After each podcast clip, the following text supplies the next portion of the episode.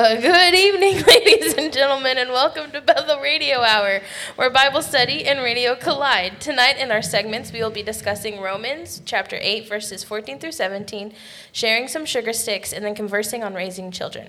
And actually, the, we're to be it's going to be a little different tonight with the raising children. Uh, have a new kid by Friday. We are to the index of A to Z topics, so you should have a paper that has all of those topics listed out. There will also be um, some of those listed on the screen that'll be flashing throughout the show. Um, try to pick one, and then when we get to that segment, uh, yell it out, and the panel will pick that segment and discuss it. So make sure you are looking at that while also listening to the other things we are talking about. I am Molly Kingston, your producer, and joining me on the panel is Pastor Ben Kingston. Mr. Ryan Mayberry and Mr. John Yerkey. He is filling in for Dr. Gavin Hooks. Um, gentlemen, riddle me this. How can you drop a raw egg from a height onto a concrete floor without cracking it? don't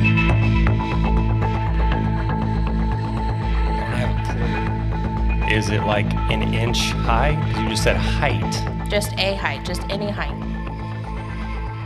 Oh, uh, the egg's hard boiled. No, a raw egg. That Raw is egg, how sorry. can you drop a raw egg from a height Not, into and not crack it. yeah, without cracking it.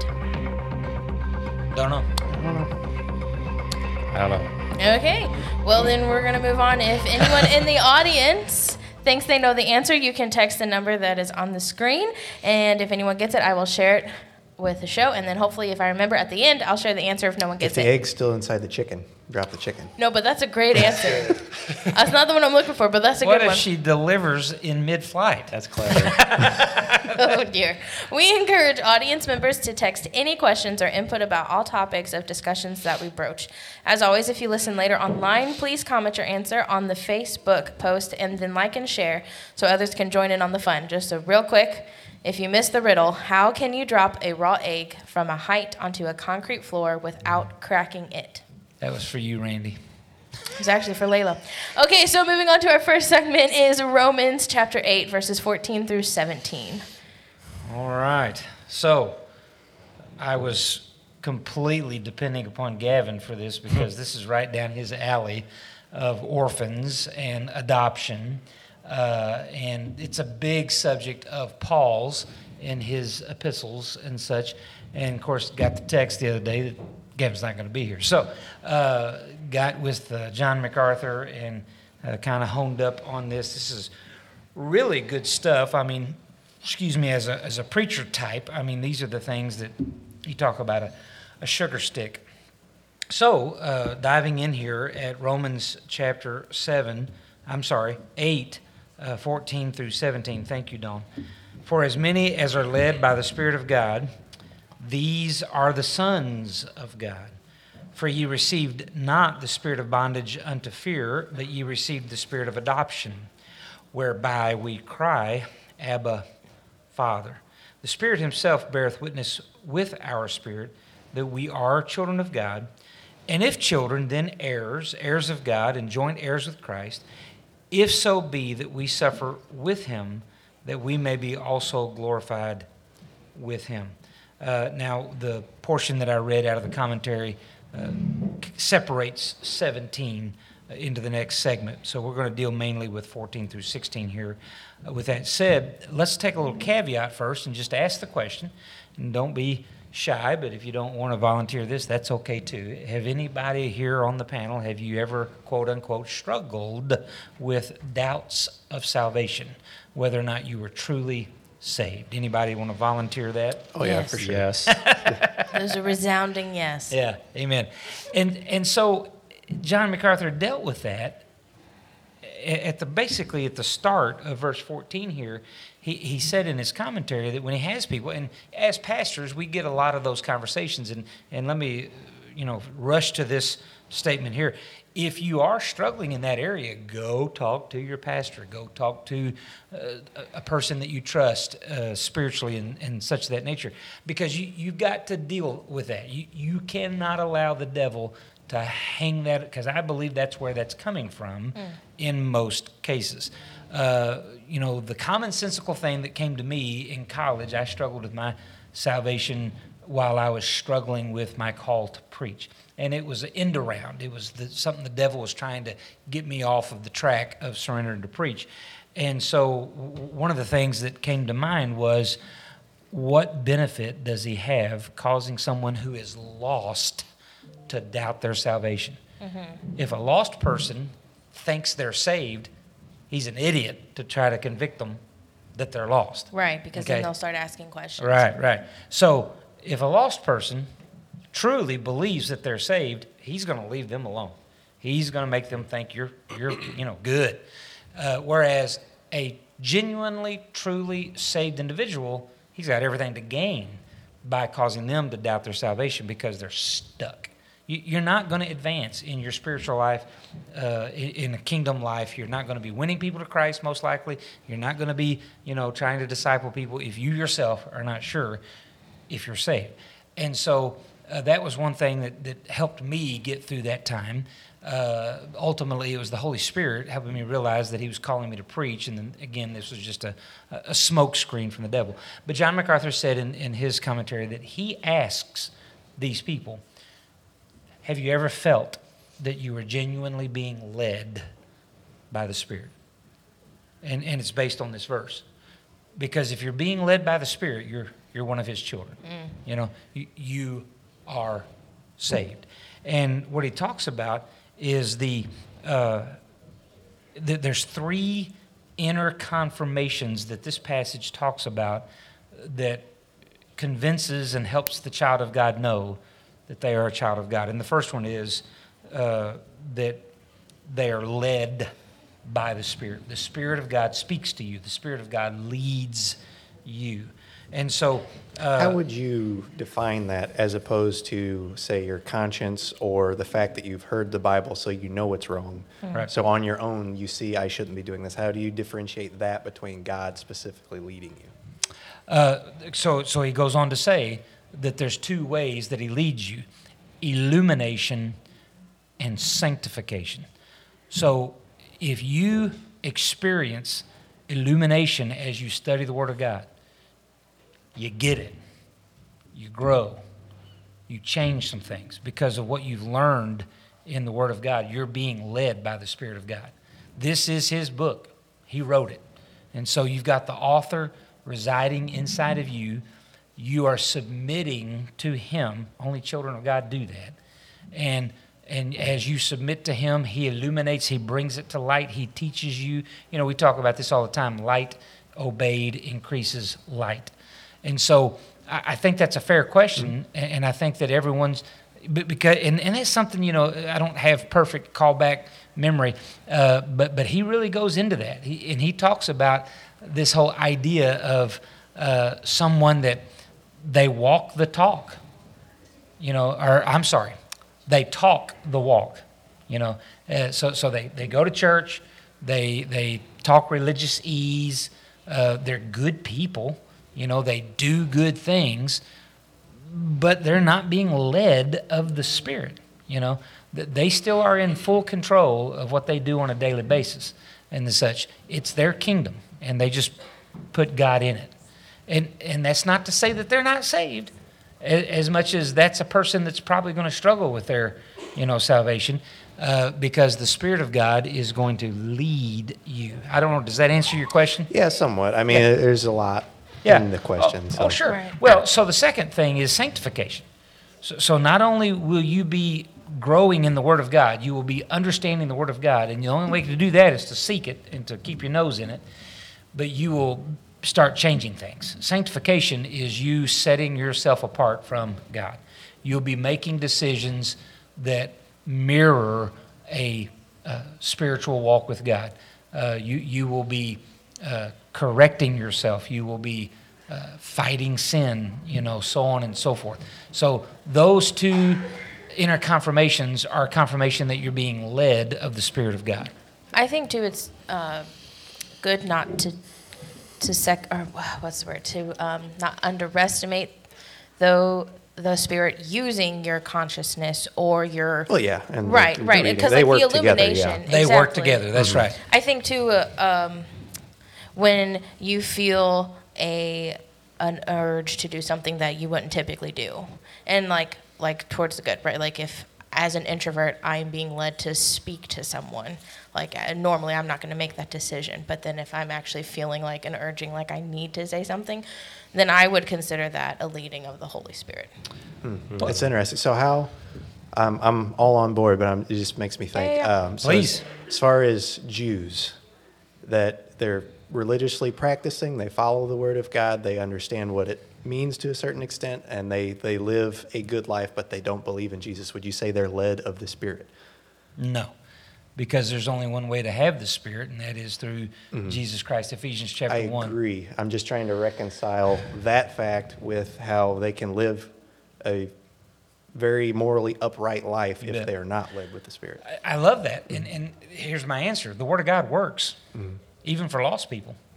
A lost businessman that puts spiritual and scriptural, uh, you know, uh, principles into play in his business is going to be, I think, blessed and advantaged. That's the way God set up the world. He, right. you know, He lays out the principles in the Bible and tells you how, how it's going to work out most right. of the time.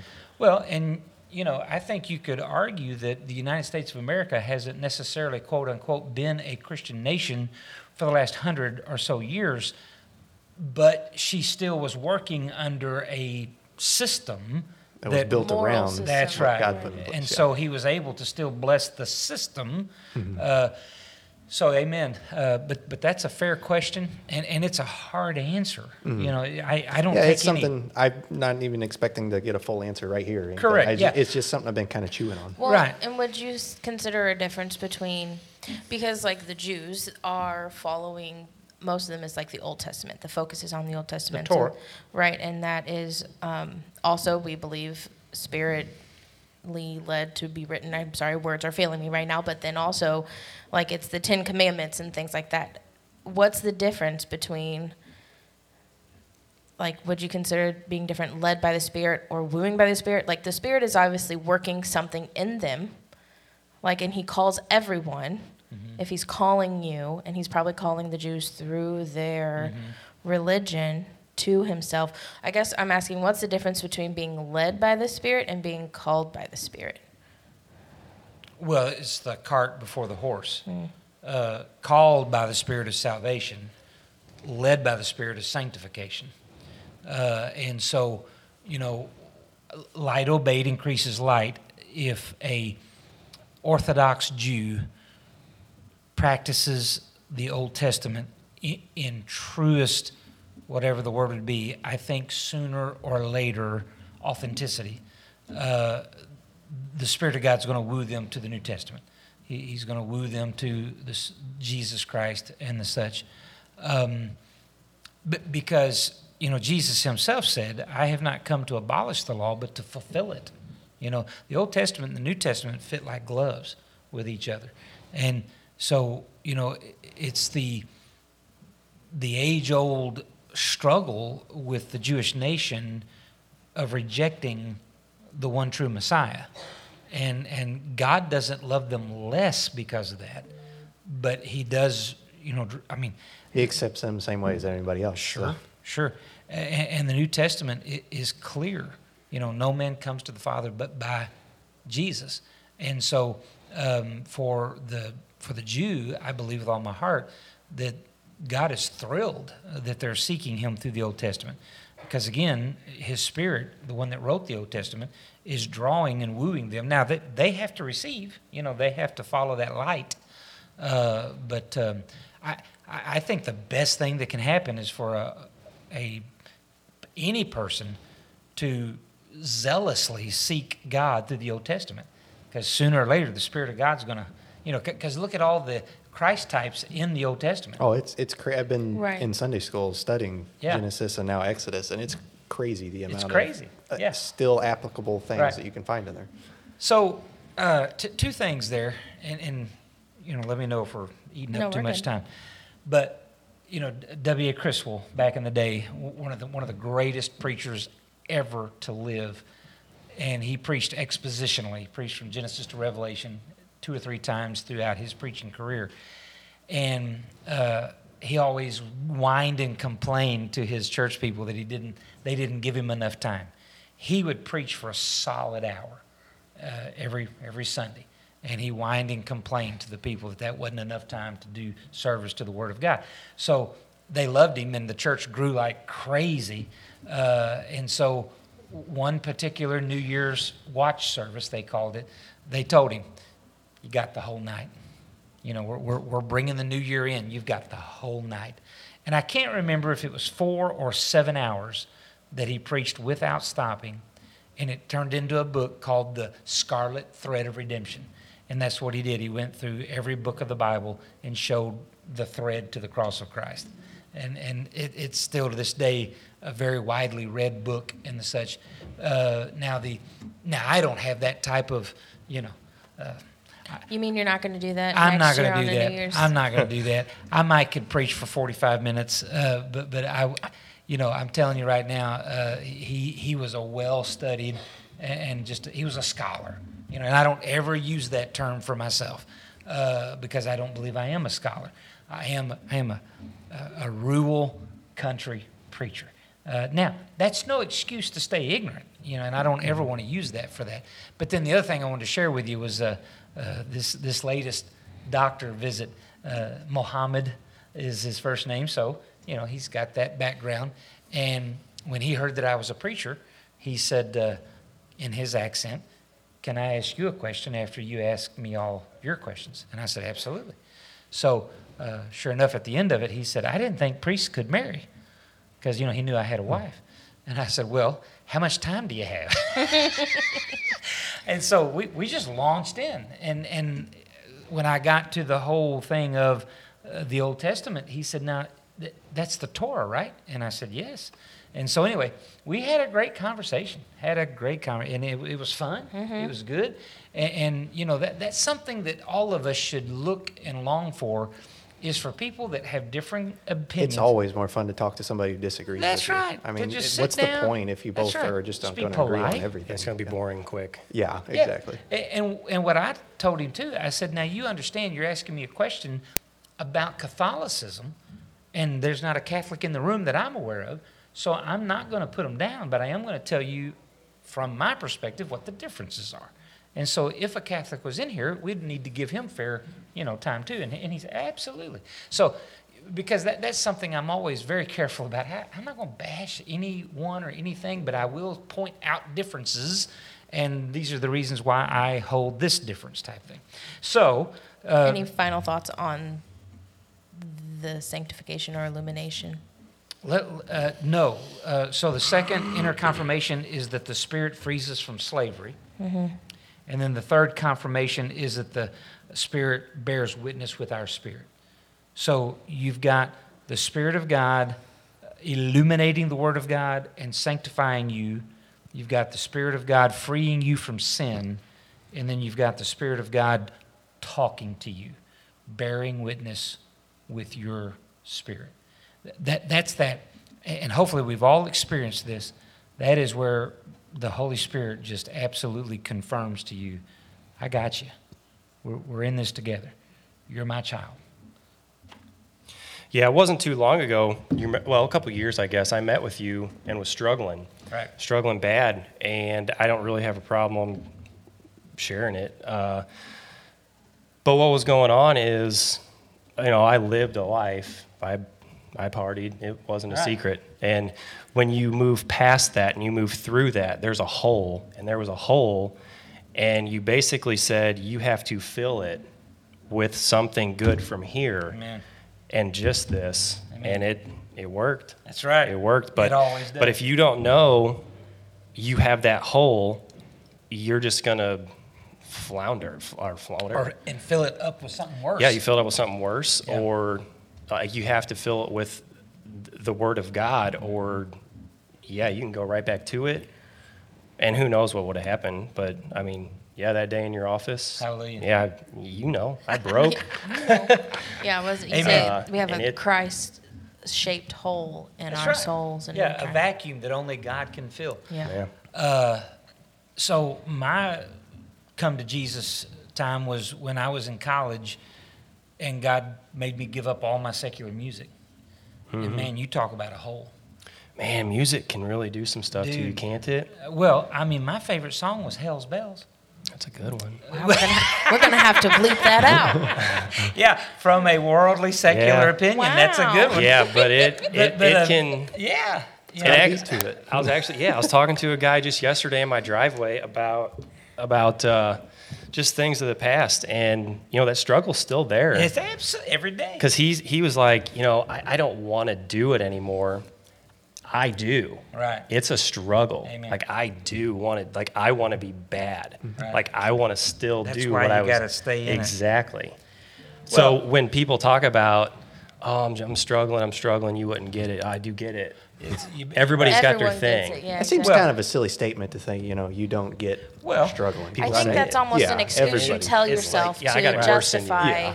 Yeah. Well, it. yeah. it, it, I think it's also a deception from the devil. The, the devil Sure. is telling them that they your don't struggle they don't is get so you. big. This yeah. is so You're intense that in they this. wouldn't That's understand. right. Right. Uh, almost every Sunday, I, I say, you know, that you, if you see the preacher doing something, all that means is you can too. You know, because we all go through the same struggle to some level.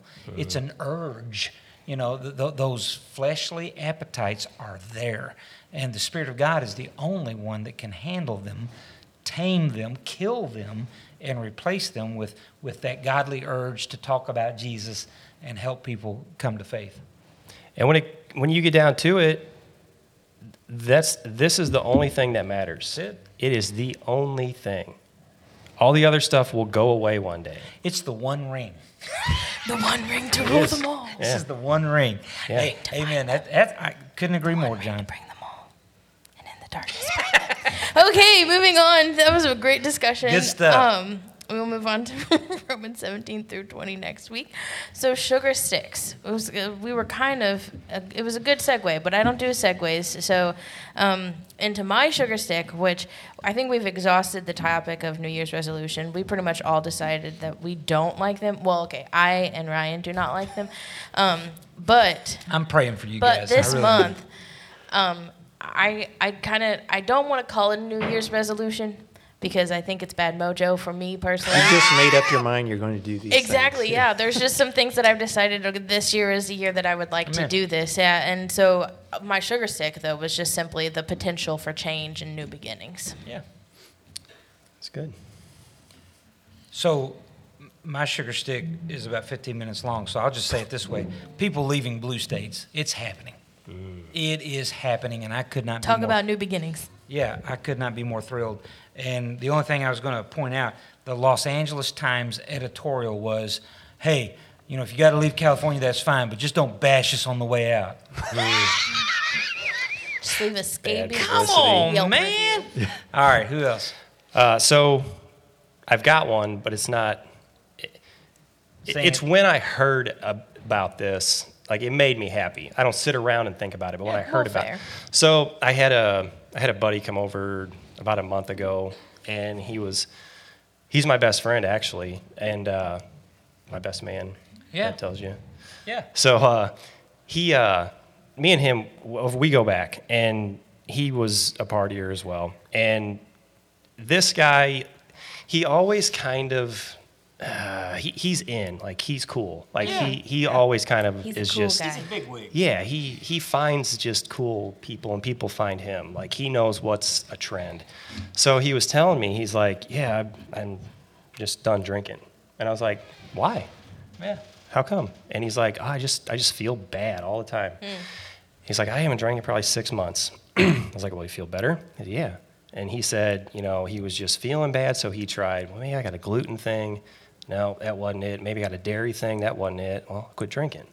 Yeah, that's what it was with alcohol. There you go. So come to find out, he's talking to this guy he knows, and there's a trend in St. Louis that's called going dry. That's a good trend. It is. It is a good trend. And I was like, well, I probably haven't drank in over a year. Alright. I didn't know about this trend. I just, Yeah. you know, haven't been doing it. And he's like, yeah, it's like what the cool guys are doing. Mm-hmm. And I'm I've like, heard quite a bit on social media. have you about- really? Yeah. How- I have never heard of this. Mhm. A handful. I can't think of them off the top of my head, but I've heard Well, a I'm handful gonna have to of start fairly drinking just so I can go people dry, that right? They're like, yeah, I just, No, I just yours don't is do just anymore. been dry. That is. I've been dry. I like that. I've been dry, man. I what just- are you talking about? I couldn't believe it. I was like, holy freaking cow. yeah, that's Yeah. cool. Like, I'm cool again. I've heard of mocktails. I'm cool. You got uncool. And Yeah, you're cool I got again. uncool and I quit partying. Lord. Now I'm cool again. There you go.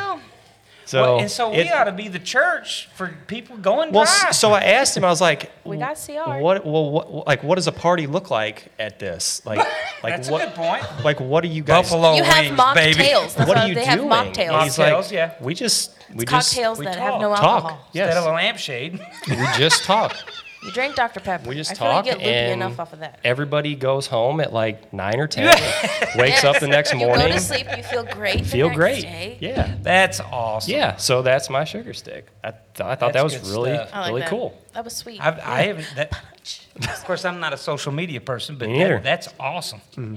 Yeah, that's very nice. Uh, so you've heard that. I have, yeah. Very I'm cool. Glad it's trending in the area. It is. Apparently, it's a Yeah, deal. That's awesome. Yeah. Mine is on the opposite end, not the party end of the spectrum, but the calm uh, end. of my uh, sugar sticks, my little buddy Maverick. I got this last week with it being so cold, I was off all week. You just can't lay brick when it's all right you know, when it's one out. degree, yeah. Yeah, yeah. So the got- mortar doesn't. no, it freezes in place. Yeah, it's not good. Uh, so anyway, I got to spend the week with him, um, and it was, it was great. That's awesome. Partner in crime. Yep, partner in crime. He's going to be quite the handful when he gets older. I can tell already. You named him Maverick. I'm eh, just Right? Oh yeah, oh yeah. It was on purpose. Yes, exactly. I love it. Exactly. All right. Very good. Man, we sat down and we said, I'm not ready. I said, I'm not ready for tonight. And I feel like it's been some of the best discussions. You so bet. praise the Lord for that. Mystery, topic. We're Let's gonna do the. spin the wheel. of mystery. Oh, Ooh. look at there. I got one too. So, um, I, it's not really. I don't know if it's something you'll be able to weigh in on, but um, it's it's death. My mystery topic is death. Okay.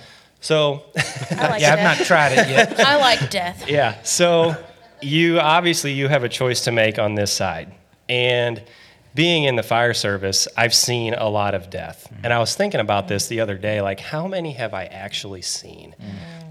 and I, I, I can't put an exact figure to it, but I bet it would be hundred.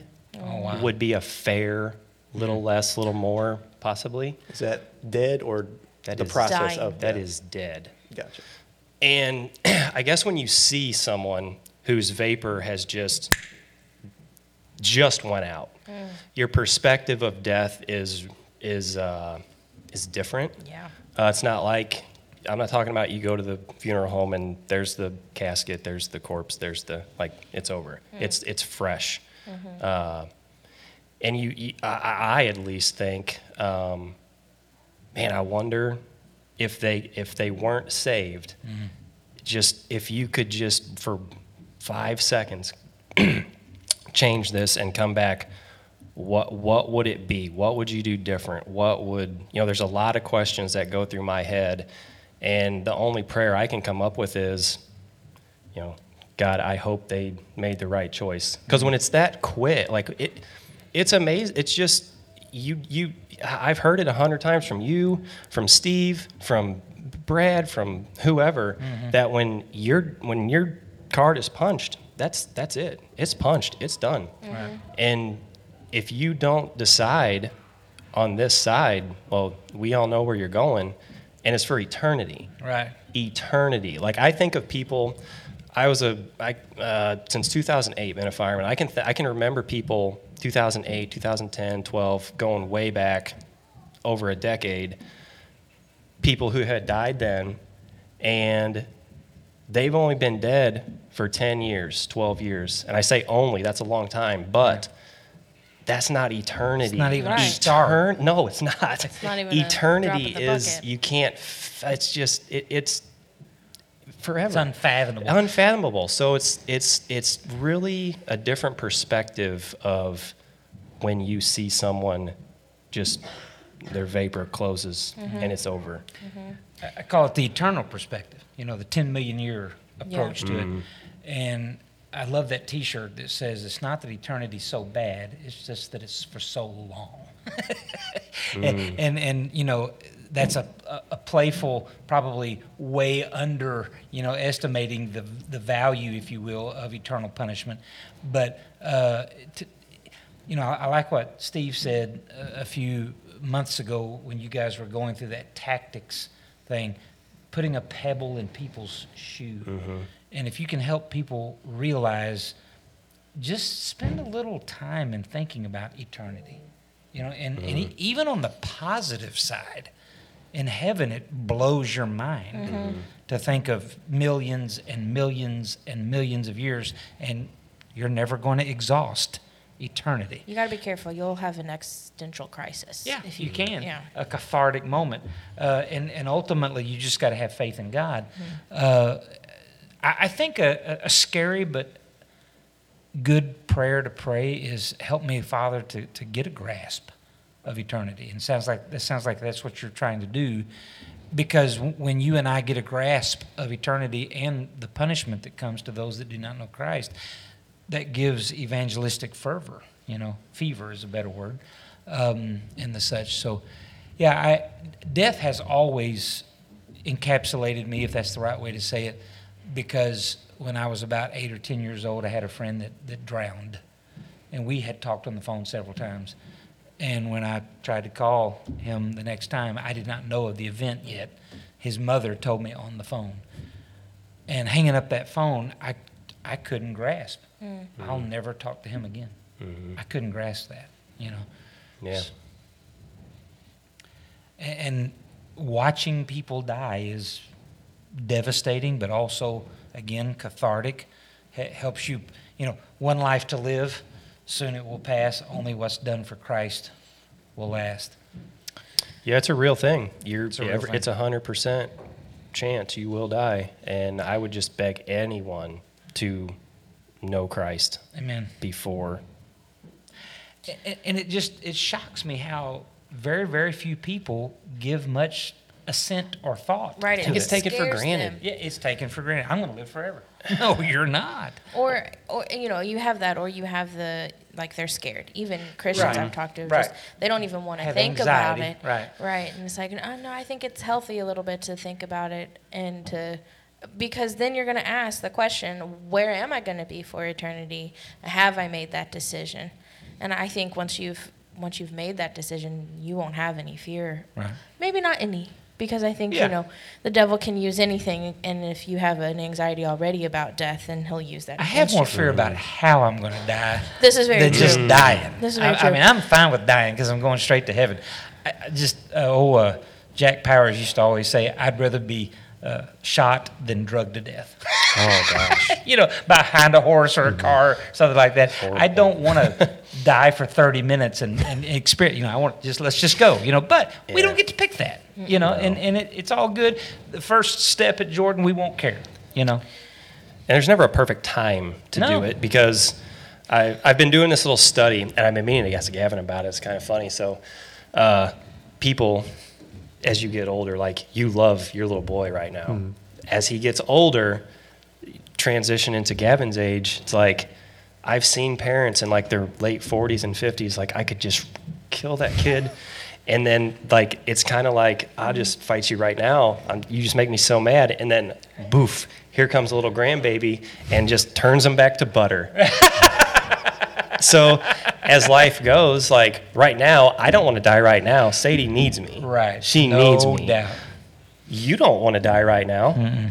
You don't want to die. Nobody wants to die right now. Gavin doesn't want to. He's just a brand new grandkid. Right. Like, there's never an ideal time to to die, A- amen.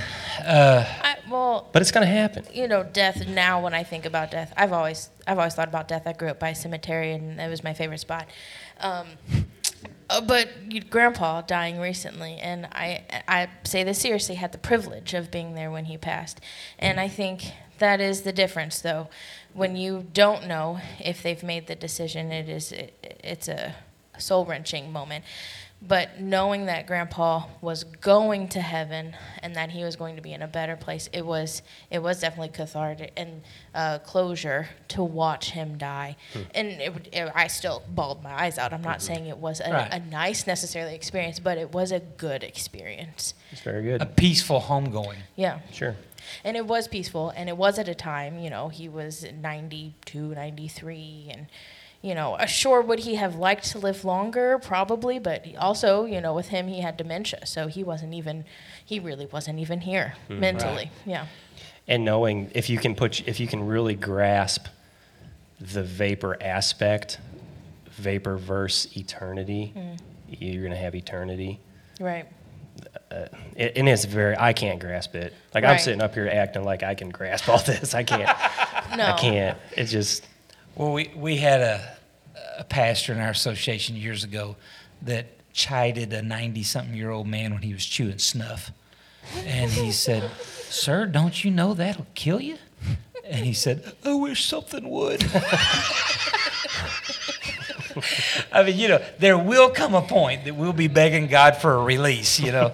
Uh, and uh, but anyway, uh, back to the the parent and the kid. Sometime, you know, uh, at at the baby stage, it's all you know, fun and games and when wonderful. they can't talk back to you Yeah, and then at the adolescence, it, it can be rather, you know, a struggle. Uh, one of our church members years ago said, "I now understand why some animals eat their young." I said, "You need counseling yeah or a break, you know, one of the two. all right any last thoughts about death Death. spoke my piece There you go. Very good, very good. All right, so this is probably also going to get pretty deep here. Favorite aspect or trait of God? Not everyone talk very at once. broad It's subject. ve- it is It very broad. I kind What'd of you come up with, Br- Ryan? So my initial thought, I don't know if you'd really call it a, a trait so much as a fact, but that he left us evidence to find him. Ooh. I don't know if I don't know if you could really call it a trait, Yeah, but it's just the way it is. But he, the we- approachability of God. yeah, yeah, that's a good one. Approachability, the fact that we can look at the world around us and it's not like a blind faith, like we, you gave the definition of faith on Sunday, and it's you know there's substance to it, and we That's can right. look at that and Evidence. have faith because we can see logically that there has to be a God and and then see through his word that he has a moral standard and that that applies to the to the world so One thing that, that has been a challenge to me as I read after other men like John MacArthur and David Jeremiah and such, this book is God's revealing himself to us.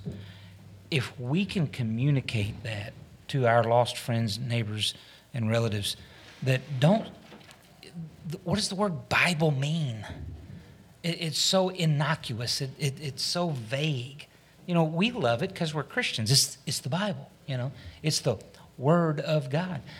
Closer, though, to the reality, it's the revelation. God is revealing Himself through that book. And if we can get our friends, neighbors, and relatives to see it in that light instead of just the Bible, it's trying to tell you not to do stuff that just you want to big do. rule book every Yeah, right. got the rule book Right, it's just so hard to understand. Oh, okay, all right. Uh, so let me ask you this: If a- a cancer doctor came in and told you that uh, if you could read this book and it will lead to your healing of cancer, would you figure it out? You better believe you would. Well, this book is your key to eternal life. Figure it out. I mean, and, and it's really not as hard as people want to make it. I mean, and heck, e- eternal life and just a better life here. a better life here. That's right. Your best life now. Don't read that book. But anyway, um, uh, read the Bible. So good stuff. John?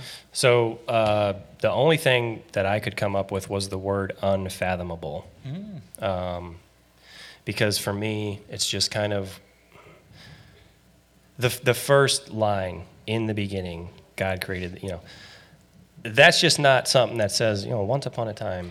Right. That's that that is the first sentence of the Bible. It's one of my favorite verses Amen. just because it's it's got a lot of power to it. Right. I feel, um, and every time that I read that, it's just kind of like you better put your seatbelt on because Right. this is going to be get good. Um, and then I start to unpack some things a little bit as time goes on and learn a little bit more. And it's kind of like I, I, I maybe start to fathom something, but then it's just gone and I can't just, Right. like, it's just I- too much. I can't remember who said it, but it, it was along the nature of if we could understand God, then he wouldn't be God. I was just mm-hmm. looking up. There's a, a Jewish quote. I was trying to find where it's from, and it's it's a lot to even just figure out where it's from. But it's if I knew God, I would be God. Uh, according to Google, it's from uh, Mayamars 2, towards the end of chapter 30 of Rabbi Yosef Albo's Sefer Ha-Ikkarim and all this other stuff. Uh-huh, yeah, what you can't tell you exactly yeah. where to look it up. Yeah. So th- that's interesting because my trait is that God is so desirable. And, and, and I, f- I feel like these are building upon themselves. You know, uh, y- you've got the Word of God that is the revelation. And in that revelation, you realize I, I'm never going to understand this God totally on this side. And yet, He's so desirable. And Jesus says, Come, learn of me. My yoke is easy, my burden is light. You know, and then yet in the Old Testament it says, "My ways are higher than your ways, my thoughts are higher than your thoughts." You know, so you got that balance of God is unfathomable, but He's reachable, He's approachable. He wants us to do our dead level best, and the moment we take that step of faith, He enlightens us and shows us something. You know, uh, that that quote this week that I shared, that came out of the blue. I I would have never looked for that quote had it not been Gavin the Sunday previous saying, Hey, do you know anything about Genesis 15? Well, the answer is no. but, but I'll, I'll see what I got. And, and I pulled out a book that's a 100 year old commentary in my, you know. I think, I'm pretty sure I bought that set from an old preacher in CBC that, that was given up, you know, and he was selling all it. And, and I'm telling you right now, folks, if, if you ever hear that Brother Ben is selling his library, somebody has killed me. I am dead because I'm not, by God's grace, I'm not doing that. And so, uh, anyway, long story short, the desirability of God right now is a, something that, that I just, I love. All right. Uh, very good. I went with the Sunday school answer of Jesus. omnipresence, which because you have the three omnis. Yeah. Um, but but really more specifically is just that the fact that God is always present where you are, but then you know stepping back from the self view, the fact that He is always present where everyone is at all times, no matter where you are. Uh, I think that's where the whole like God part comes into play. Like, yeah, sure, he can always be with me, especially if I'm saved and I have the Spirit. Okay, that makes sense. But no, the fact that he is literally everywhere. Um, and then if you dig, if you take a little bit of like maybe even the science part of it, where they've discovered the the inner workings of an atom is a vibration, and God speaking the universe into existence. So is the vibration his command to be in existence, and so then God is literally everywhere and everything because he spoke it into existence. Um, so his omnipresence is something I think that that's what I think about the most is that he's always always there. It's a funny coincidence. I was listening on the way over here to uh, Dennis Prager, and he was talking about a study that he heard of recently.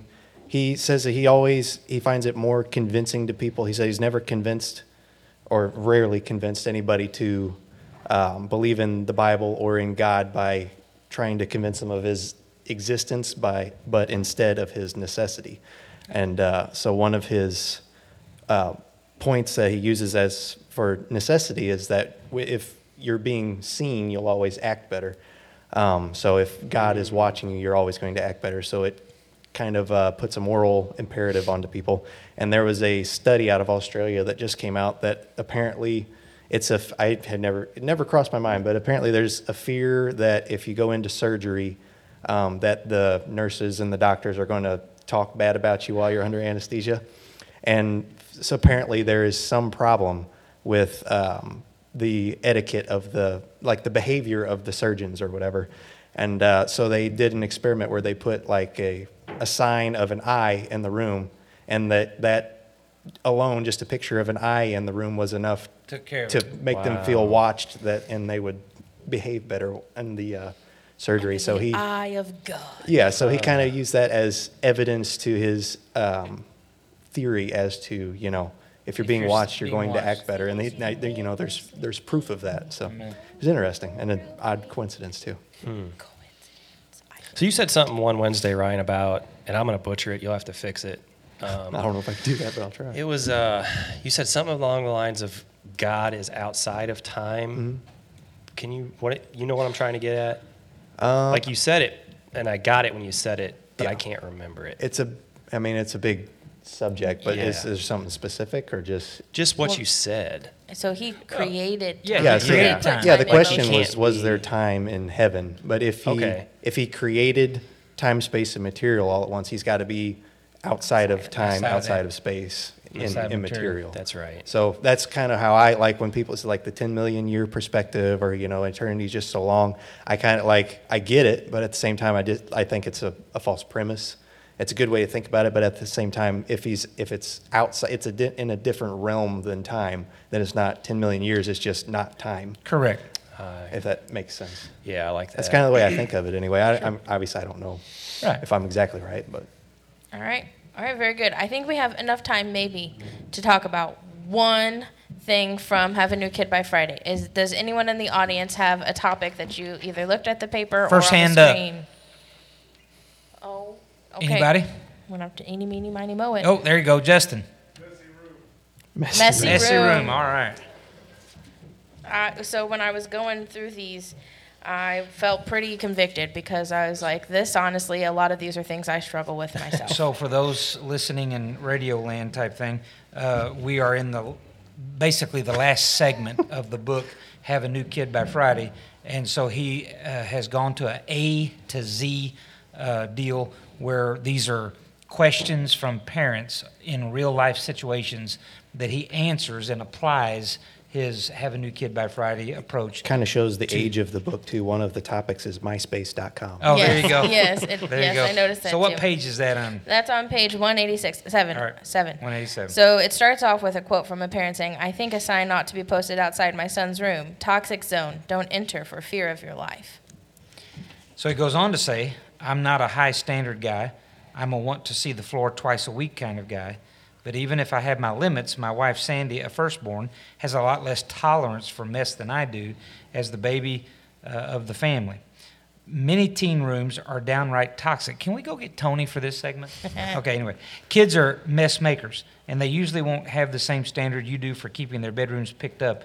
And after all, they have a lot of important stuff in there like makeup, iPods, rocks, and they only have one, one more dated reference iPod, uh, and they only have one room that's totally theirs in which to store their precious belongings.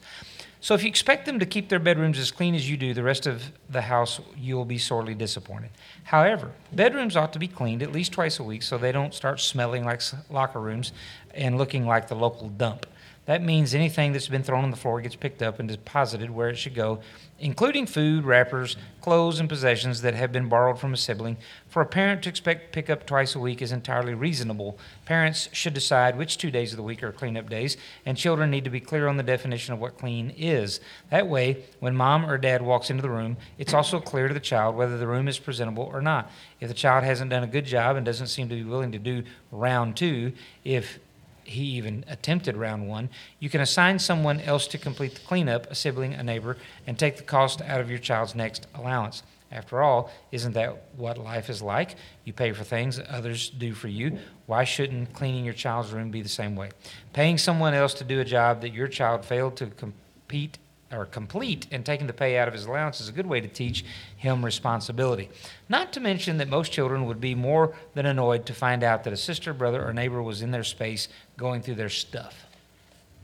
So I think the big takeaway is scheduling cleanup days, and I think that is a very good thing to to schedule, especially things that are important. And I think cleanliness, what is it? Cleanliness is next to godliness. I don't think I completely subscribe to that, but it is good to clean, and so I think it is like a schedule. Children need, I think, clear expectations, and like he says, to also teach them what a clean room actually is. So. And I think it's it's good uh, a good example of the principle that you're raising them to be good adults. Like you're not just you don't just want the room clean right now. You want them to be the type of person who keeps their things clean. Right, Yeah. who takes So- care of their things. Good To- stewardship. to have that discipline. Mm-hmm. A- Again, I think it's important to stress to the child y- you're not doing this because you want it that way. You're doing this because this is good for them to get in the habit of keeping a clean place. Because y we, we all know, because in my existence as an adult, I have not always had a clean dwelling. And that's mainly on me. Uh, but it's very difficult to rest and relax in a non clean atmosphere. And so if a child has a clean place to go to, you know, he's going to learn the benefit of that, uh, he or she. Uh, one thing I'd also, you know, basically applying here, the the Monday, Tuesday, Wednesday, Thursday, Friday aspect of this, uh, you know, if you have, if you've worked through this, what do you want your child's room to look like, and then ask yourself, does my spaces look like that? You know, am, am I practicing what I'm trying to preach here? Uh, and then make it clear, walk away, and exact correction if they don't do it. You know. And I do also, I like the I, idea of having someone else do the job and then paying them for it because it is like another example of, you know, teaching them, raising them to be, eventually to be an, uh, an adult. And that's the way it works in life. If you're not going to do it, somebody else will. You missed out on your opportunity. Right. Yeah. So it's, it's a good, I like his approach. Yeah, very good. Uh, we did have someone, Jamie texted in. Olivia specifically asks, when told to clean a room, does it have to be mom clean or dad clean? Yeah, you better believe it. I, I- we we get asked that. You know, in fact, uh, when we did garden chores, I would say, Yeah. "Daddy gear," you know, you, you're in kid gear. I need you to get in daddy gear. You know, and they, they knew what that meant because if they didn't get in daddy gear, dad took Whipped. a, yeah, dad. Spanking is in here too. We'll try to That's get that next week.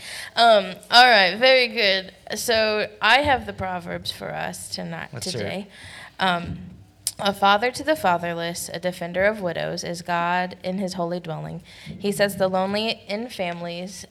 He leads out the prisoners with singing, but the rebel- rebellious live in a sun scorched land. And that's Psalms 68, 5 through 6, NIV version.